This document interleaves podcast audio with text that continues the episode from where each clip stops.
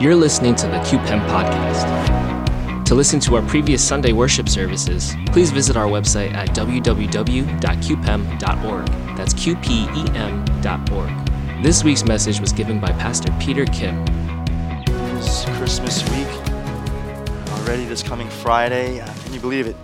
It's here uh, already um, as we celebrate the birth of our Lord and Savior Jesus Christ. Uh, join us with you on this Christmas day. Uh, let's begin the day. You know, we have Christmas worship. I know some of you are wondering, hey, why are we having Christmas uh, worship on that day? Isn't it a day for families and gatherings? Of course it is. And, and we're going to gather with our families, uh, you know, social distance wise, of course. But, you know, to give priority to worship on Christmas Day, to begin the day uh, as we ought to, rightfully worshiping the newborn king. You know, that's a beautiful way to start Christmas. And then we can get to the uh, family gatherings and the gifts and all that as well. So let's put a priority of worship first on Christmas. Join us again this Friday. Uh, it's going to be a wonderful time uh, to celebrate as a family of God here at QPEM. You know, in this season, special season of Christmas, a season of giving, really, is it? Uh, where we really uh, are cheerful in our hearts, even though it's been a challenging, very difficult, hard year for all of us. Um, this Christmas season, it gives us a heart perhaps more to give isn't it true? Uh, we feel more uh, joyful to be more generous. I don't know what it is. Maybe it's the you know festive lights and music a tree whatever it is. Maybe you got some end of the year bonus hopefully. I mean whatever's leading you to be more generous and giving um, that's the season we're in. Yesterday, even after the Saturday mornings, uh, early morning or AMP here at QPEM, uh, P. Rich, the young adults, and I, we went down, and there was this grand opening of the Potter's Book Cafe. You know, yesterday we opened this beautiful, beautiful place here in our church. It was formerly the church library, named after our, our senior uh, pastor uh, who founded this church, Pastor uh, Joseph Chang. Um, now, uh, with with the age and the new season we're in, the church. Um, you know, just started a, a renovation, uh, completely regutting that whole place. And you know, just a couple pictures here I want to show you of this new book cafe that is literally right down. If you want to go and check it out after service, go down the playground and make a ride. And it's this beautiful place now, a place created at our church, especially for young adults, for the college students, the younger generation to fellowship, to, to really find rest and replenishment, restoration. I know right now, of course, in New York, we have uh, the new ban now. Uh, indoor dining's closes again, and people, maybe young adults were wondering, where do we go after church, you know, to hang out even? Well, now there's a place here in our church, right downstairs, a beautiful sanctuary where you can just go and it's got Wi-Fi and, and coffee and everything else. And the Cuban elders and I, we prayed, and how can we also contribute and give to this beautiful blessing, um, especially for our younger generation? So we, we prayed and we decided to give an amount of $10,000 to this uh, grand opening. And, and the church was so gracious uh, and, and, thankful for that. It's going to go towards new coffee machines and the new refrigerator and everything else that um, is going to be in that place. You know, this vision where not just, you know, the KM or EM, but all four congregations, the young adult, the generation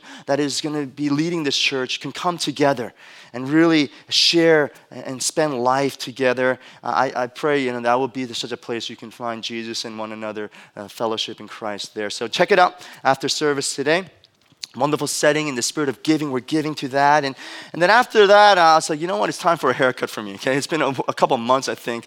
And so I said, hey, you know, I got to go get a haircut. I usually have gone in the past, you know, to these Korean salons. Man, prices have gone up, right? Especially with the pandemic. Now at the Korean salon, it's like $35 for a haircut. That's crazy. I'll never pay $35 for a, a, men's haircut. No way. I've been giving my boys a free haircut this whole entire pandemic, and they look fine, okay? So, you know, I said, let's go to this Chinese salon on Roosevelt Avenue, and I get a better deal. It's much cheaper. And so I found this one, uh, P. Nate recommended to me, and we go down there, and, and it, it's $7 for a haircut. Can you believe that? $7 for a men's haircut haircut. You add $3 more, they give you like this head massage. And it's pretty cool, actually. It's like, you know, pretty refreshing for those that are stressed out. And so 10 bucks, they get uh, up the ante a little bit for the pandemic. $17 still. Great deal Great deal. I said, all right, let me go get this haircut. I went afterwards. I got my haircut, got a little head massage. I saved a lot of money. I was like, feeling good. And it's Christmas, though. It's a spirit of giving, though, right? It's a spirit of giving. And I felt, you know, hey, I want to give, you know, and thank, you know, the, you know, Tony, the, the guy who just cut my hair, the, the lady who just gave me a head massage. I want to give them. So I just started like taking out money out of my pocket. I gave the, the hair massage lady $20. And then, then I had some more money in my pocket. I said, Tony, here, here, here, Merry Christmas. I gave him another $20. And I walked out feeling good about myself. I'm like, yeah, Christmas. And I thought about, wait, how much should I just give right now, right? Hold on a second. $17 I paid for the haircut, $20 tip to the lady, $20 tip to Tony. What did I just do? I get like 50, what is it, $57 or something like that for a haircut. I started freaking out. I was like, I'm like Kathy's gonna kill me, you know? She's gonna kill me for paying $50 for a haircut. And Kathy, sorry, I didn't tell you yet. If you're looking, um, it's Christmas. It's Christmas, okay? Christmas season. We're in the spirit of giving, okay? And that's what we ought to be doing. Be generous, right? especially those who are working. And as a church, we even did that this past Thursday, or actually, we were supposed to go Thursday, but Wednesday, uh, before the snow, uh, we have our annual community gift baskets to give. And, and Wednesday, right around 4 o'clock, right, right as the snow's coming, we, we went out and we delivered 40 gift baskets to the 109 precinct. Um, a really blessing there um, for the 109 uh, officers, and they got a new chief there. We had the chance to talk with them and, and really pray for them, pray for the precinct for protection over them. And then we went and went to the FDNY, gave them another 30 gift baskets to the FDNY, the fire department as well. And you know, they, it's a small thing. You know, we put some like you know ramen noodles this time in there and some other tea just for the pandemic. Apparently, they came and said that's good for the coronavirus or whatnot. So we, we blessed them with that. But more so than that, just a prayer of blessing for them. They were so thankful. You know, you can see they were really gracious. That, you know, this church is thinking about them, and and, and they're really blessed uh, to have you know us really even give that small sign of appreciation for them. The prayer and, and the gifts. You know, the season of giving is what Christmas is about, right? That's why we're doing, you know, more active, you know, mercy hours this season, and, and that's why we have opportunities like Angel Tree and Franklin Nursing Home and all that. But you know, this season of giving is not just for Christmas, right?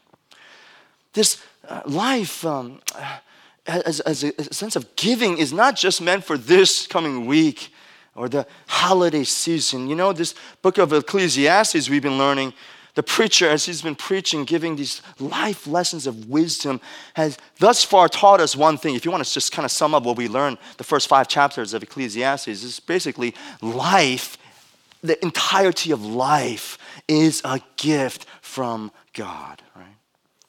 Life is a gift from Him. Everything, every little detail, every moment, every breath we have is a gift from Him. You know, we, we try to pursue the joys we've said, right? this pursuit of happiness. We've tried to uh, attain, you know, success and joy and, and, and, and contentment. And, and we've been learning that this, this happiness, it doesn't come from our seeking or striving, but it comes actually from God's giving, right?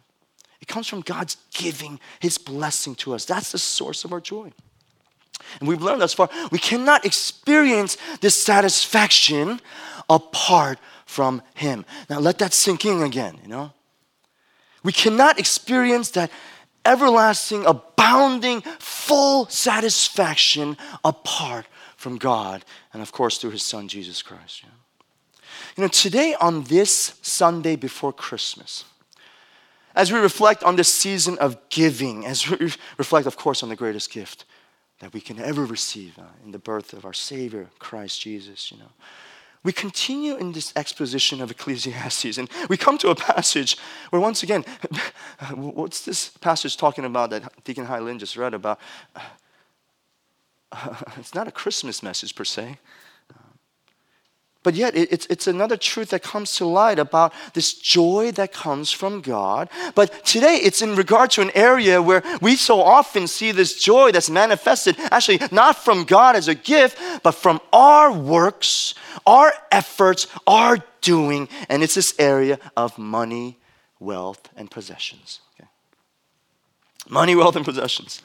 Of course, a church, you know, again, people don't maybe feel too comfortable hearing that at the church again. But hey, that's where we're at in the book of Ecclesiastes. That's what I love about expository preaching. You don't get to pick and choose, you know, what you're preaching on this Sunday. Like this is kind of what I feel like preaching today. No, this is what the Bible is at right now today. Ecclesiastes 5.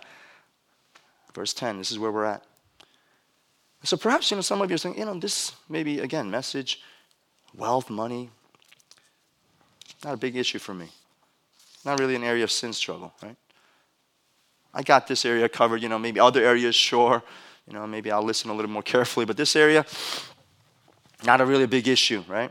You know, I read Pastor Keller's uh, book, Counterfeit Gods, uh, this past week, especially in light of uh, this passage uh, today. You know, chapter 3 is titled Money Changes Everything. And one interesting thing that Pastor Keller shared was that you know, he did this series of talks on, on uh, seven deadly sins uh, at this uh, men's breakfast. And you know, he, he preached every day on a specific uh, you know, deadly sin that's noted in Scripture. And you know, you can imagine for all these other sins uh, on, on the uh, topics of lust or, or wrath or even pride, huge attendance. The men and women, they came out, pat.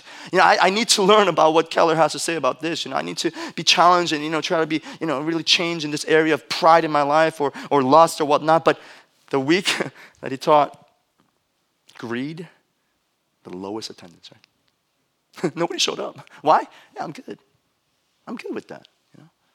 I don't struggle with greed. you know, I can't ever recall maybe ever as a pastor even saying like anyone coming to me is Pastor, I spent way too much money on myself, you know?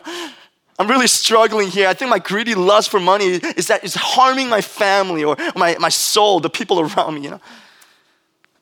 We don't hear that much. Greed actually hides itself from the victim. The, the money god's you know, motif or modus operandi includes this blindness in our own hearts to this area of greed and wealth and money. And that's where we're at today. And that's where we have to start here. Perhaps I challenge some of you here, perhaps that maybe have, have begun with this mindset, you know, I'm, I'm okay with this. Perhaps maybe we need to acknowledge and be open, possibly even confess that yes, this matter of greed or money or lust for money, it is real. And it is an issue for all of us. We got to start there. And as we start in that place, at least of openness and humility, now let God speak to us through His Word. And He begins, turn with me in Ecclesiastes 5, verse 10, right? It's kind of the premise of this uh, teaching today. He says in verse 10 He who loves money will not be satisfied with money, nor he who loves wealth with his income. This also is vanity. We've been talking about that word, chabel, vanity. It's, it's fleeting, it's, it's temporary, it, it comes and goes. He who loves money, clearly the preacher's saying, you will not be satisfied with money. It's vanity. So the question we ask, right? Is money a bad thing, right?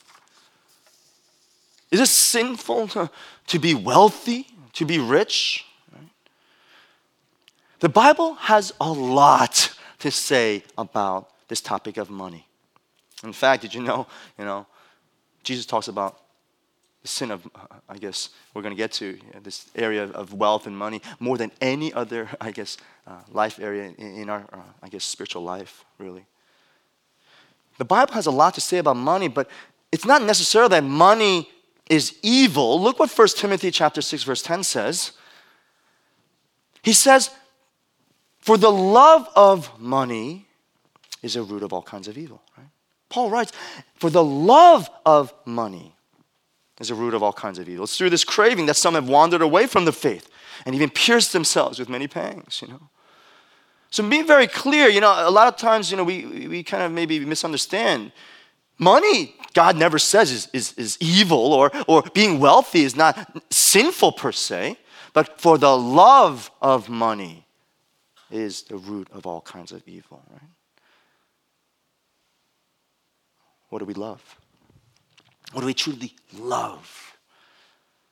What we love in our life, what we desire and crave after and think about and daydream about, what we really kind of spend our, our moments' thoughts on, whatever it is that we love. In the Bible, you can call it another word idolatry, right? Idol whatever it is which we love and place at, an utmost, you know, desire, it is an idol. And Jesus teaches more about this idol idolatry of the love of money more than any other idol in Scripture. Can you think of that? Why? Why does he do this? Luke 16, 13 to 15, Jesus says, No servant can serve two masters. For either he will hate the one and love the other, or he will be devoted to the one and despise the other. You cannot serve God and money. Goes on to 14. The Pharisees, who were lovers of money, you know, they were hearing all these things and they ridiculed him. And he said to them, You are those who justify yourselves before men. But you see, God knows your hearts. For what is exalted among men is an abomination in the sight of God, he says. Jesus knows, remember, our hearts. That's the beauty of this God that, that, that created us and loves us. He sees us, not just all the time, just outwardly, but He sees into the inner depths of our hearts. And He sees the things that we love. And whatever it is that we love, it is our idol. And whatever the idols that we, we turn to, it's what we put our trust in, right? That's what we live for. That's what we kind of obey in a sense. That's what idols do, right? And Keller writes in Counterfeit Gods, he says, lovers of money, you know, they're those people who find themselves, think about it, they're fantasizing, daydreaming all day about new ways to make money, new possessions to buy, looking with jealousy on those who have more than they do. Perhaps, I think we've been guilty of that, haven't we? Thinking and daydreaming, you know, oh man, I I want to get this, you know, on this Christmas Friday, you know. It's a gift I've been waiting for, hoping for. We're fantasizing, we're desiring it. It's all we think about. It's almost consuming this thought. Lover of money. Trusters of money, those who feel like we have, they have to have control of their lives. And what money does or what it brings, you know, security, perhaps safety, money, wealth. It brings a sense of, you know, you know, I, I feel comfort now, right? Surely, we've experienced that. Idolatry that makes us, you know, live for or obey this idol of money, surely, right? We look to these things that, that we give out, almost selling our souls to, for significance, right? meaning, uh, again, security. We have to have them. And so we're driven to serve these idols, right? So when Jesus is saying that, you know, we serve money, he's using a word in essence of, of a servitude to a king, right? As a slave to a king. If you live for money, basically Jesus is saying you're a slave to that very thing. In this case, money. And if that's the case, then what we've had, what we've done is we've dethroned the king. You know, the, our, our newborn king this Christmas. We've dethroned him, placed him off the throne, and now we have a new place. The love of money, perhaps, that has become the center of our life, right? It's one or the other, God says. You cannot serve as a servant both God or and or money. You cannot serve both. There's only one person on the throne. Who's on the throne in our life? The preacher says in verse 10, he who loves money will not be satisfied with money. It's vanity, no matter how much a person has, no matter how much riches and wealth they accumulate.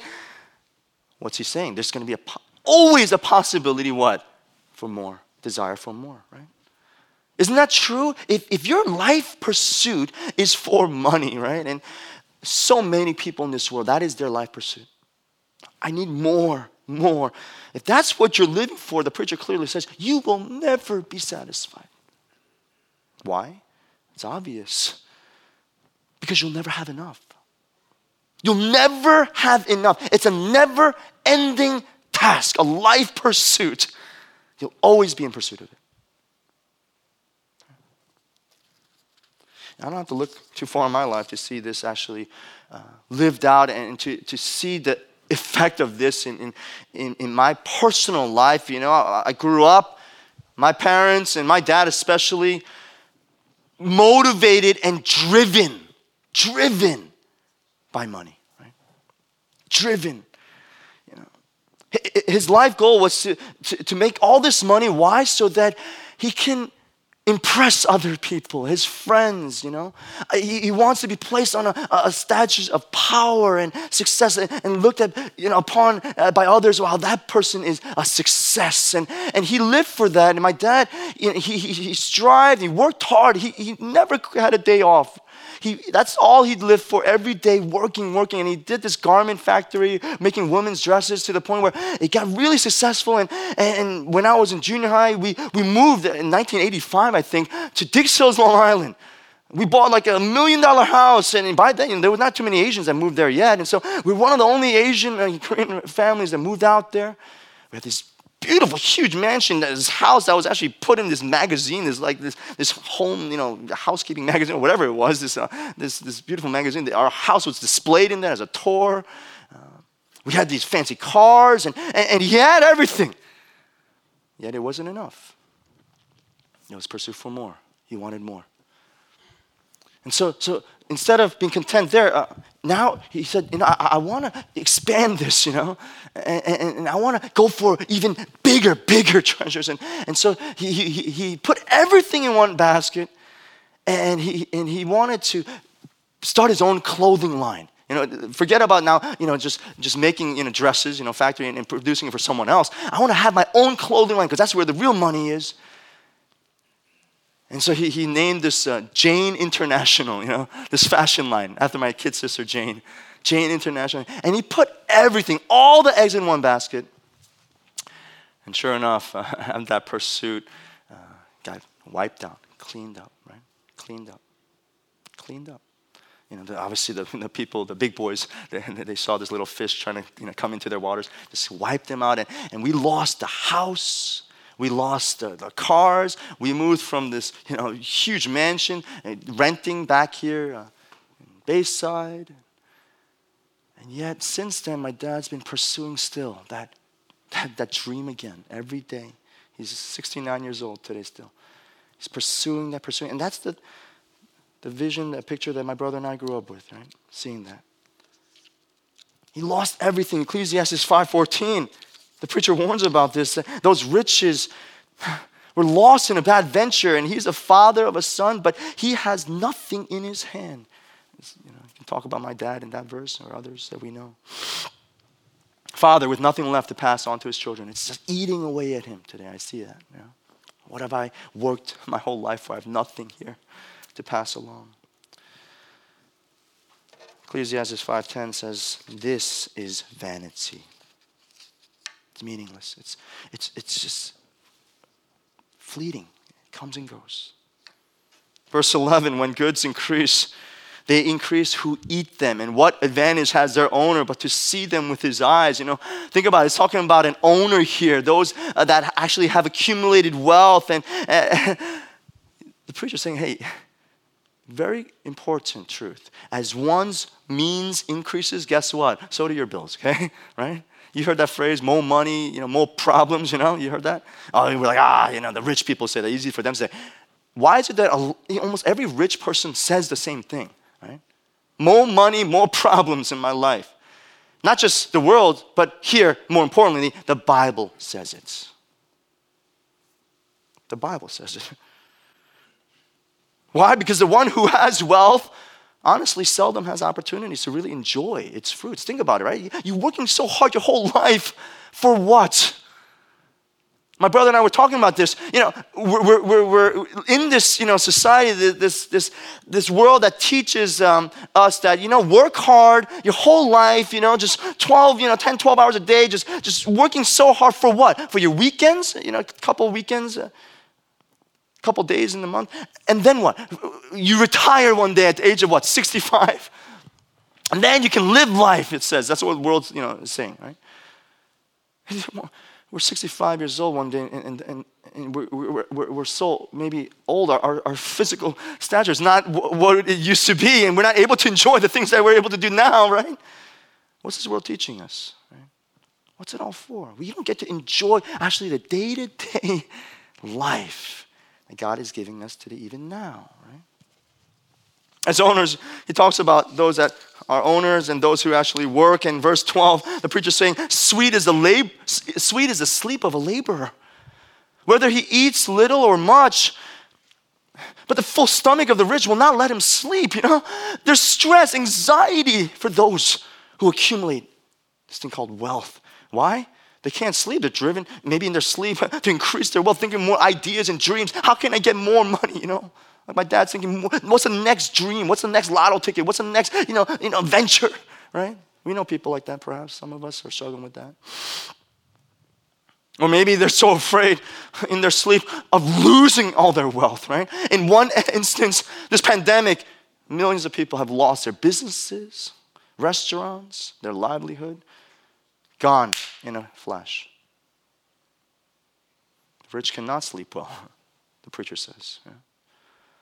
Verse 13 is talking about this tragedy. There's a grievous evil that I've seen under the sun. Riches were kept by their owner to his own hurt. What does that mean, you know? Theologian Robert Gordis, he says, you know, this guarding of wealth, it, it's building up this anxiety, this, this anxiety in us, you know? This money, since it's never used, it doesn't bring joy or pleasure in any kind of way. All it does is bring more and more anxiety and worry and stress. Surely, we've heard this before in verse 15. 15, as he comes, as he came from his mother's womb, he shall go again, naked as he came, and shall take nothing for his toil that he may carry away in his hand. There's a one thing, right? Ecclesiastes uh, taught, taught us. It's death, right? right? Death is going to come upon all of us one day. We cannot take anything with us on that day. Right? 1 Timothy 6 7. You know, Paul reminds us, for we brought nothing into the world, and we cannot take anything out of the world. That's true. Conclusion, verse 17, and this premise here. Moreover, all his days he eats in darkness, in much vexation, sickness, and anger. You know, people basically who strive for this meaning and wealth are reaching for a goal that is hopeless, church. Hopeless. Vanity. Chabel. Do you believe it? Do you believe? The preacher says there's an evil that he has seen under the sun. He continues on in, Ecclesiastes 6, chapter 6, verse 1 to 2. There's an evil that I've seen. It lies heavy on mankind. A man to whom God gives wealth, possessions, and honor so that he lacks nothing of all that he desires. But listen to this here. This man that God has given wealth, possessions, all the things that he desires, yet God does not give him power to enjoy them.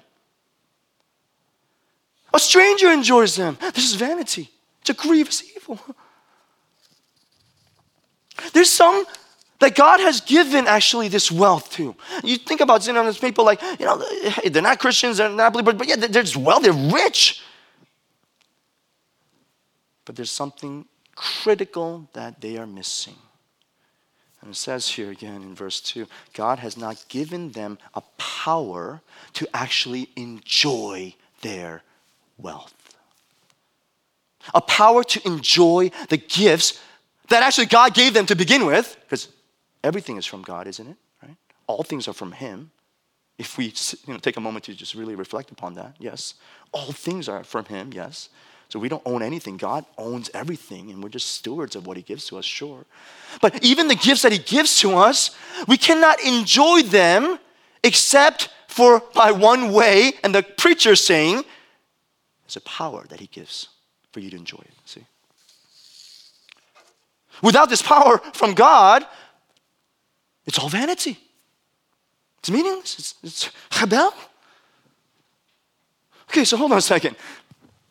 I, am going to be working hard and, uh, you know, get, you know, wealthy and, and get some riches and, you know, I can try to, you know, continue to climb up this ladder or whatnot on this, on this life. But, but you tell me, wait, I can have all this wealth and even God would even give it to me, these possessions even, but yet I may not be able to enjoy them without this power from Him. How do I get this power, Pastor? Tell me how do I get this power? How does this happen, right? And God says, hey, hold on a second. This is, again, not something that you, you can do on your own, right? This is not something that, that you come up with you can kind of you know, manufacture here. You see, again, it comes back to the heart issue. Where's your heart? There's something deeper in our hearts that needs to be changed for us to experience this joy, enjoyment in even the wealth that God may give to some of us.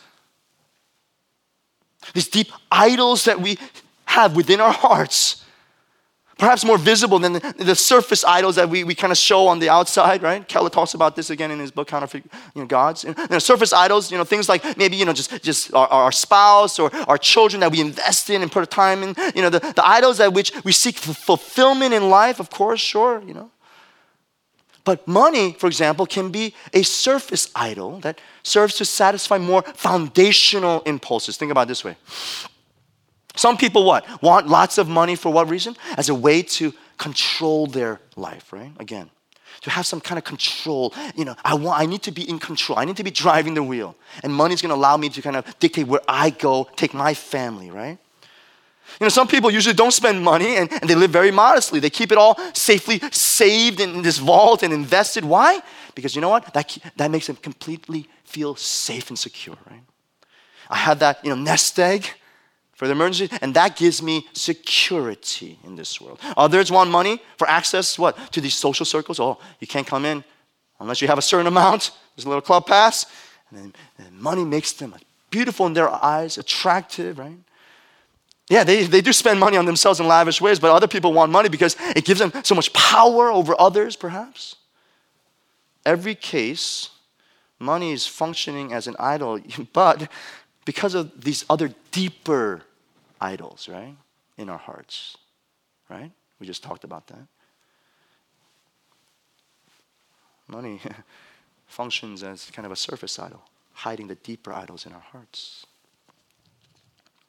In every case, the idolatry of money, it'll enslave us, control us, and distort uh, the very life that Christ died to give you, right? How can we then be freed again from this lusting for this money you know, that enslaves us? It has to be addressed at the heart, church. It has to be exercised deep within our hearts. And the only way this is possible is what happened this coming Friday on Christmas. The only possible way we could even envision dethroning this idol of the love of money from this throne on our hearts. So now put a new king in its place. This newborn king, born this Christmas day. The one that has come, you know. A humble king we talk about. You know, Second Corinthians 8 and 9 you know, Paul is, you know, asking this church, the church in Corinth, to, to give an offering to the poor. And, and, and, you know, he's an apostle with authority, and he can just say, hey, you know what? You ought to give because, you know, now you're Christians, and so, you know, by my command, you ought to just listen and follow me. But he does not say this. He doesn't say to the church, you should give and, and be more generous because of that. In verse 8, if you look at 2 Corinthians 8 8, he says, I say this not as a command, but to prove by the earnestness of others that your love also is genuine.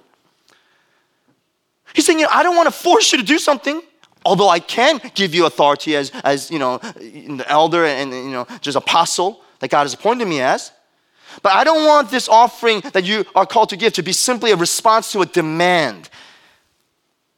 I want it as a response of the genuineness of your hearts a response of the love that you have received. And then he writes 2 Corinthians 8, verse 9, a verse we know very well. For you know the grace of our Lord Jesus Christ, that though he was rich, yet for your sake he became poor, so that you, by his poverty, you might become rich. Praise God. I want you to know, and you do know this, church, the grace of our Lord Jesus Christ. You know He is God and He is rich in every way. Yet, for your sake, for your life, for your sins, He became poor. In all His glory as God, He became poor as much as he would become man, God with us this Christmas day. Not only to come down as a man like you and I, but to serve us as man to serve us in humility. Ultimately, displayed in the greatest example of sacrifice by going to the cross for you and I. That by his poverty, by his emptiness, you and I may become rich. That's the good news. That's the good news this Christmas. That Jesus Christ, the Son of the living God, would lose everything, all his glory that we could pro- never possibly imagine, envision what that even means. He lost it, he gave it up, so that you and I could gain everything, church. Thank you, Father. Thank you. We know this, the great exchange at the cross. My sin, our poverty, for his glory and his riches. Doesn't seem fair, but it's not fair to God. What's now? his glory, his riches now becomes ours. And whose poverty now, ours, becomes his. Thank you, Jesus, for the cross. When we grasp this truth, and once again, the gospel again comes back again. When we understand this and truly let it seep into the inner depths of our hearts, it's going to change how we see this world and even our view of money, wealth, possessions, and everything else that it brings in significant security and comfort and wealth and, and, and, and, control and all that other stuff. It's going to change us. Now we don't have to worry, right? About money so much. Why? Because the cross, it proves that God, you know, He already cares for you, church. Okay? Why worry? God already sent His Son Jesus to die for you. Isn't that secure enough? We have security in Christ. Now you don't have to envy other, you know, people's money. You don't have to be jealous about that. Why? Because Christ's love, His salvation, He gives you an incredible status. You are worthy before His eyes. A child of God. That's something money can never give you. Praise God. Money cannot save you from tragedy or give you control in this chaotic world. Only the sovereign God who reigns can only do that, right? To understand what Christ has done, what you have in Him, now we can start to understand Jesus be on the throne. Replace the other idols in my life. Dethrone the, the very thing that has been, you know, my master in a sense. And now perhaps this power that God's talking about, this power to actually enjoy the wealth and the, the riches that God has given to, you know, maybe some, maybe now we can truly understand what this means. Here, what is good and fitting in verse 18 in chapter 5 Behold, what I have seen to be good and fitting is to eat and drink and find enjoyment in all the toil with which one toils under the sun. The very few days of his life that God has given him, and here it is, for this is his lot here, right? Again, now I'm, I'm, understanding again, every day, as few as it may be, whether we live 50, 60, 70, 80 years on earth, every day, as few as it is, it's a gift. It's my lot here. Uh, I enjoy it as a blessing. And again, in verse 19, everyone also to whom God has given wealth and possessions, and again, this power now to enjoy them and to accept his lot and rejoice in his toil. Here it is. This is the gift of God, church. Enjoy it, receive it. Now, with Christ as our King, everything else in our life now is put in the right perspective, is put in the right order. And even this ability to see wealth, even money, we are now able to enjoy the gift in the right way, right? Not for our selfish means, for our selfish desires or promotion or advancement as, a gain to seek after, you know, more and more in this world. No, but simply as a joy that God's given us in that very day, in that very moment. Every day is a gift from God. Praise you.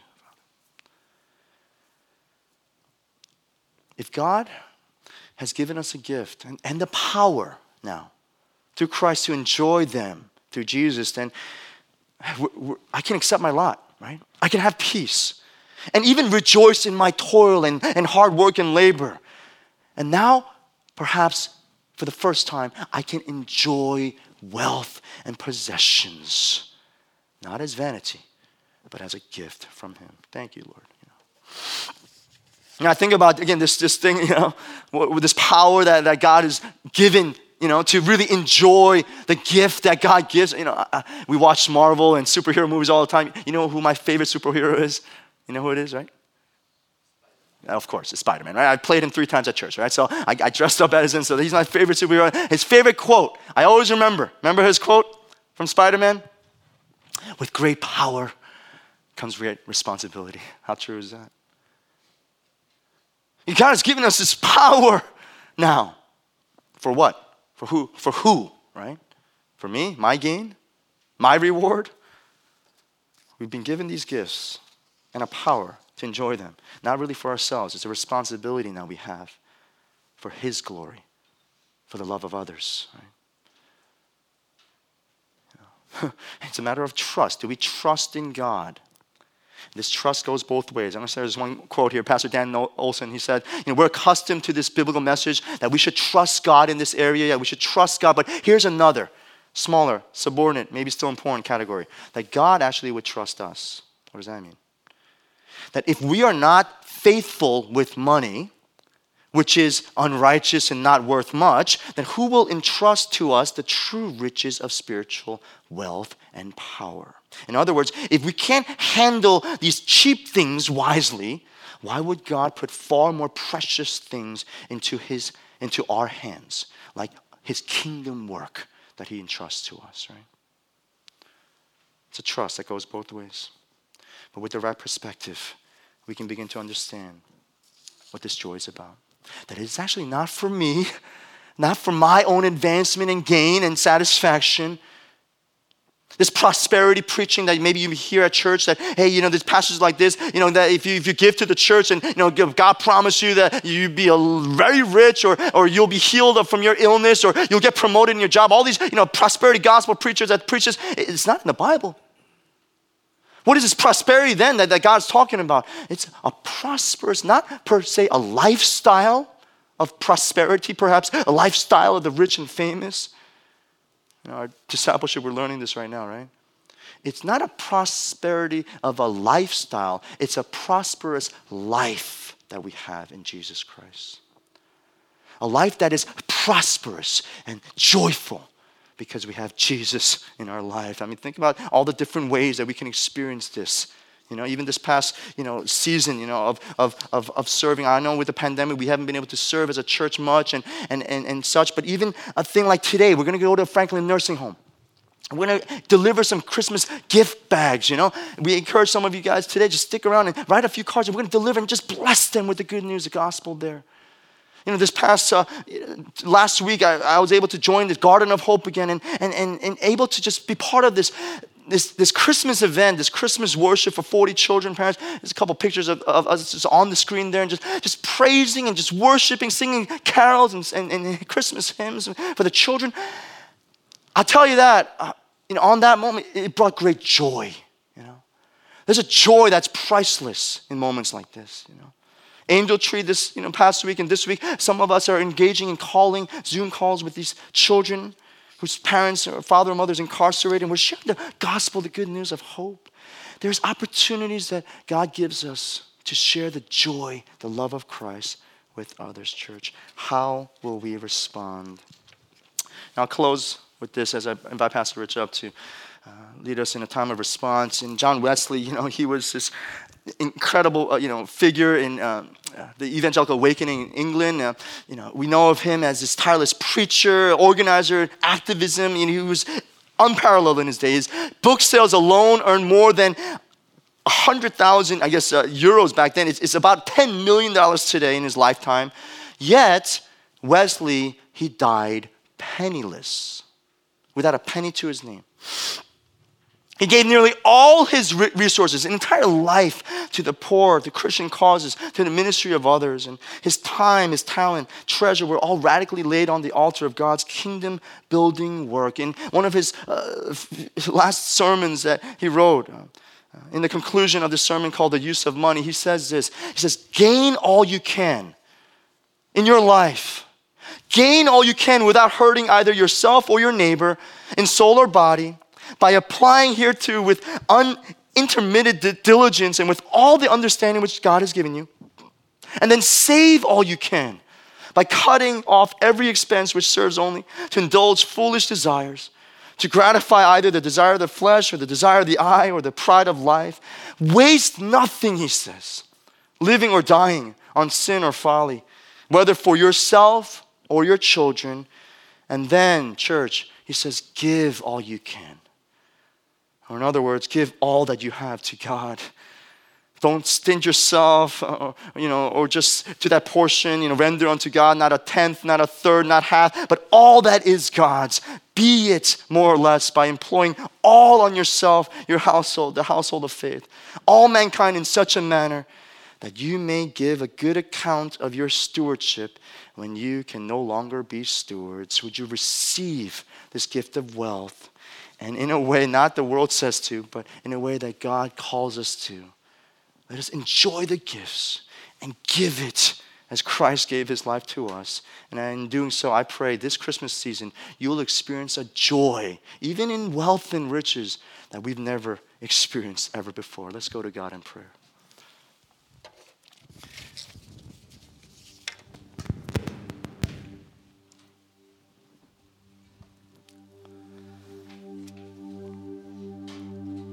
Season of giving. What will we boast about in this season again? What are we living for? What, what drives us? What consumes our thoughts and minds, our desires of our heart? Who is sitting on that throne in your life, in your heart, in the innermost deep desires of our hearts? Who is sitting on that throne? That's the question God's asking today. And we got to ask that question. We got to search that answer.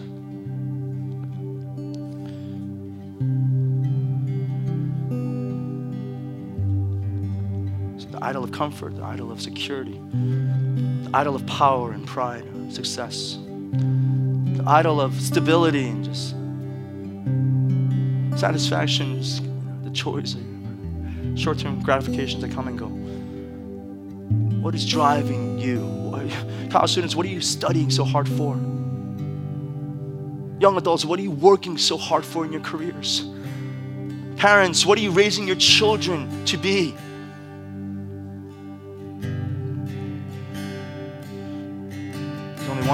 Change our attitude.